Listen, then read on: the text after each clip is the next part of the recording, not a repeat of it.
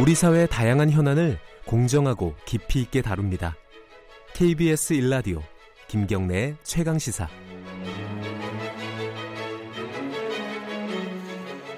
예, 어제가 4.16 세월호 참사 5주기였습니다.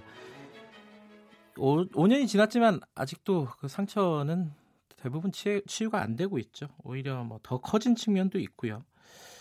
이 단원고에서 세월호 참사 직후부터 봉사활동을 하신 의사가 있습니다. 아이들의 트라우마를 돌보고 치유를 해줬던 분인데요. 지금도 어, 생존 학생들이나 유족들을 만나고 계신다고 합니다. 어, 김은지 정신과 전문의 연결돼 있습니다. 안녕하세요. 안녕하세요. 네. 어, 제, 제가 설명해 드린 게 맞죠? 그 4.16 그 참사가 벌어지고 나서 바로 단원고로 달려가셨다는 기사를 읽은 적이 있어요. 아, 네. 제가 4월 18일부터 예. 단원고등학교에서 자원봉사를 했었습니다. 그 아이들이 많이 걱정되셨던 모양이에요? 네, 그렇게 큰 일이 있었기 때문에 학교 안에서 네. 뭐 생존 학생들뿐만 아니라 1학년, 3학년 그리고 선생님들도 많이 혼란스럽고 아픈 상황이었을 거거든요. 네. 그래서 그거를 이제 돕기 위해서 단원고로 갔습니다. 그 뒤로도 지금도 이제 그 생존 학생들이나 이렇게 계속 어, 뭐 만나고 계신다고 들었습니다. 맞습니까? 네, 제가 2016년 6월까지 학교 안에 있었고요. 예. 그 후로는 이제 안산에 개원을 해서 어, 생존 학생들이나 아니면 다른 피해자분들도 만나고 있습니다. 네. 사실 이걸 여쭤보고 싶은 건데 네. 5년이 지났습니다. 5년 동안 쭉 보셨잖아요. 그 네, 네. 어, 사고를 당했던 친구들, 어, 생존 학생들, 그 선후배들 쭉 보셨을 텐데 5년 동안 많이 어, 뭐랄까요 치유가 됐습니까? 어 사실 우리가 치유가 됐느냐라고 네. 물을 때에는 증상이 나아졌느냐라는 바, 부분을 이제 많이 포함을 합니다. 네. 근데 이제 증상의 측면을 봤을 때는 이렇게 그 5주기, 4주기 이럴 때 증상이 굉장히 한 번씩 나빠지거든요. 네. 그래서 좋아졌다, 나빠졌다를 계속 반복하는 아하. 경향이 있어서 네. 뭐 당장 많이 좋아졌다라고 얘기하기에는 음. 쉽지 않은 부분이 있는 것 같습니다. 근데 다만 이 친구들이 이제 5년이 지났잖아요. 예. 그러면서 내가 어떻게 하면 좀 적응하면서 살 수 있을지 네. 이런 부분들을 조금 더 개선해 나가는 음. 모습들을 보이고 있습니다. 그 생존 학생들이라고 뭐 이름을 네네. 붙일 수가 있을 텐데 그 친구들이 네네. 아, 그 생존 학생이라고 불리는 거를 굉장히 부담스러워 한다는 얘기를 들은 적이 있어요. 음. 어떤 부분들이 제일 힘들다고 하던가요? 네, 사실은 우리가 그 세월호 참사가 있고 나서 네. 초기에 생존 학생들에 대한 관심이 굉장히 높지 않았습니까? 네. 그러면서 이제 생존 학생들이 어떤 활동을 하면 계속 뉴스에 보도가 되고, 네. 근데 그랬던 만큼 악플도 많이 달리고 아. 공격도 많이 받았어요. 그래서 이 친구들은 그런 이제 댓글이나 이런 것들을 보면서 아 우리를 이렇게 싫어하고 음. 우리를 사람들이 이렇게 생각하는 사람들이 많구나. 이런 것들을 어떻게 보면 경험을 하게 된 거죠. 네. 그래서 사람들 앞에 나서면 자연스럽게 긴장하게 되고, 아하. 그리고 내가 생존 학생이라는 걸 밝히면 그 사람들이 나라를 공격하거나 화내게 되지 않을까 걱정을 하고, 네. 그러다 보니까 이제 내가 생존 학생이라는 사실에 대해서 숨기거나 움츠려들게 되는 음. 그런 부분들이 자연스럽게 생기게 된 겁니다. 예. 근데 사실 이 어떤 트라우마라고 할까요? 그게 크든 작든 네. 이 생존 학생들이나 주변에 있었던 사람들이 가장 크겠지만은 우리 사회 전체적으로도 좀 그런 경향이 있지 않습니까? 그 어, 선생님께서도 이게 공동체 트라우마다 이런 표현을 쓰신 적이 네네. 있던 것 같은데 이게 어떤 의미죠? 어 저희가 이제 그날 4월 16일 날 네. 배가 가라앉는 거를 전 국민이 TV로 봤어요. 네. 근데 사실은 그 안에 많은 사람들이 있는데 배가 가라앉고 있는 거였거든요. 네. 인간이라면 누구나 그 장면을 본 것 자체가 굉장히 견디기 힘든 기억으로 남습니다. 음. 또그 이후에도 이렇게 큰 일이 있었는데 정부의 대처나 사회적인 갈등이 많이 생겼죠. 네. 그런 거 역시 사람들로 하여금 분노나 슬픔을 느끼게 만들거든요. 음. 그래서 이런 그런 우리 마음 속에 있는 이런 것들을 어떻게 해야 되냐. 대체로는 사실은 많이 피하고 싶어 하세요. 그러다 보니까 왜 또 세월호냐, 네. 이제 그만 좀 해라, 그런 얘기가 나오는 거거든요. 네. 하지만 저희는 성숙한 어른이고, 사회 구성원이지 않습니까? 네. 그래서 이런 부분들을 있는 그대로 바라보고, 우리 사회에 이런 갈등이 있구나. 그러면 이걸 우리가 어떻게 마음을 모아서 해결해 나갈 수 있을까? 어떻게 서로한테 상처 주지 않을 수 있을까? 이런 것들을 좀 더 고민하는 게 트라우마를 빨리 회복하는 길이라고 생각합니다. 이게 참 선생님 말씀이 다 맞는데 이게 네네. 네. 참 아까도 말씀하셨지만 많은 사람들이 참 지겹다 네네. 또 네. 세월호냐 아직도 네네. 뭐 네, 치유가 필요한 거냐 5년이 지났다. 이런 말들이 굉장히 많아요. 지금 뭐 저희 방송하면서도 문자도 그런 문자들이. 참 많이 아, 옵니다. 이거 어떻게 해야 됩니까, 네. 이거? 어, 이제 왜 아직도 5년이나 지났는데 치유가 필요하냐라고 네. 많은 분들이 의문을 가지시는데요.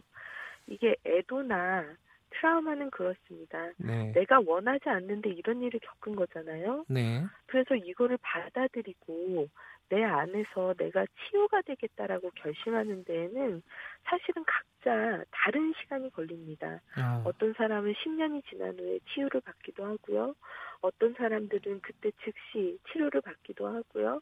각자의 시간이 있는 겁니다. 음. 우리가 어떻게 보면 사회 공동체의 일원으로서 그 사람들이 치유를 받고자 하는 그 의지, 그리고 그 사람들의 타임 스케줄을 우리가 존중해 줘야 되는 거죠. 아. 조금 더 기다리고 조금 더 지지해 줄 필요가 아직은 있습니다. 아, 좀 기다려 줘야 된다. 아, 네. 각자의 타임 스케줄이 다르다. 아, 이거는 이해는 되는데 이거를 납득 못 하시는 분들이 많은 것 같아요.고요. 네. 예컨대 어 뭐 공인이라고 하는 정치인들도 네. 어제 뭐 막말들을 막 쏟아내지 않았습니까? 그러니까 이런 것들은 우리 공동체의 어떤 상처를 치유하는데 어, 뭐 보탬이 네. 되기는커녕 뭐 오히려 상처를 해짓는 게 아닌가 이런 생각도 드네요. 네. 네, 사실은 뭐 굉장히 이제 너무 극단적인 상황이어서 네. 이거는 어떻게 보면 저는 이제 정신과 전문의로서 네. 이제 사람들의 정신 건강을 생각하는데 그거와 전혀 별개의 정치의 영역에서 아마 벌어진 일인 것 같습니다. 그렇지만 그런 영역에서도 좀 정신 건강의 부분을 좀 존중하고 고려하는 그런 모습을 보여주시면 우리 사회가 좀 더 한 단계 성숙할 수 있지 않을까 그런 생각이 듭니다. 이게요, 이 네네. 당사자 앞이나 이런 데서는 네네. 얘기를 못 하는데 사실은 뭐 이런 네네. 페이스북이나 이런 댓글이나 이런 데서는 네네. 굉장히 잔인한 말들을 쏟아내지 않습니까? 네, 맞습니다. 이, 이게 이게 심리적인 그런 게 어떤 거죠, 이게? 음, 이제 뭐 일단은 보이지 않기 때문에 네. 거기에서 어떤 공격적인 말을 하는 거거든요. 네. 근데 이거는 심리적으로는 뭐 당연히 그 개인 개인의 어떤 사회에 대한 분노, 뭐 세월호뿐만 아니라 뭐 이런 것들이 이런 악성 댓글로 표출이 된다고 네. 생각을 하시면 됩니다. 음. 참 그런 것들이 표출을 덜 할 수 있는 그런 제도적인 장치가 있으면 참 좋겠지만 네. 현실적으로 지금 많은 전문가들이 찾고 있지만 어려운 게 사실이거든요. 네. 그렇기 때문에 이제 계속 이제 정치인들이나 리더가 좀 모범을 보이는 음. 그런 성숙된 사회 문화를 강조할 수밖에 없는 상황이 되는 겁니다. 그 선생님 저는 한 가지 좀 여쭤보고 싶은 게 음, 이게 결국 치유는 되는 겁니까? 이게 상처가 어, 특히 뭐 당사자분들 있지 않습니까? 유족들이나 이런 분들의 네네. 상처는 과연 치유는 될 수 있는 걸까라는 약간의 의심도 들어요. 어떻습니까? 그런 의심이 들 수밖에 없는 게 예. 사실은 5년 이후로 예. 어떤 치유의 그런 모습보다는 사회에서 세월호로 인한 갈등이 커지면서 음. 피해자들이 2차, 3차 오히려 상처를 주는 게 지속되고 있기 때문에 네. 국민들이 보기에도 이래서는 이 사람들이 나아질까? 라는 생각이 들 수밖에 없죠. 네. 근데 사실은 어, 제가 아까 말씀드렸듯이 각자의 시간이 있기는 하지만 네. 결국은 그 시간이 되고 작업을 시작하면 네. 어, 그런 트라우마나 애도 부분들이 줄어들게 되어 있는 건 사실입니다. 음. 실제로 제가 뭐 좋아지지 않았다라고 말씀드렸지만 네. 일부 몇몇 분들은 네. 조금 더 나아지고 덜 울게 되고 떠올려도 덜 괴롭고 이런 과정들을 가시는 분들이 있거든요. 네.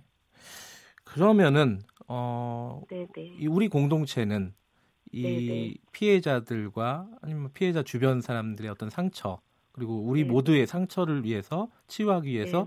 어떤 부분들을 지금 어 다, 당장 하나 둘 하나씩 하나씩 노력을 해야 되는 겁니까?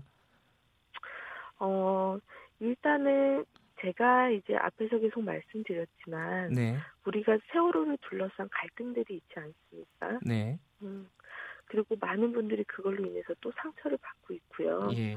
근데 제가 기억하는 거는 제가 안산의 단원구에 달려갔을 때 네. 거기에는 엄청나게 많은 안산 시민들이 모여서 촛불을 들고 아이들이 돌아오길 기다리고 있었어요. 네.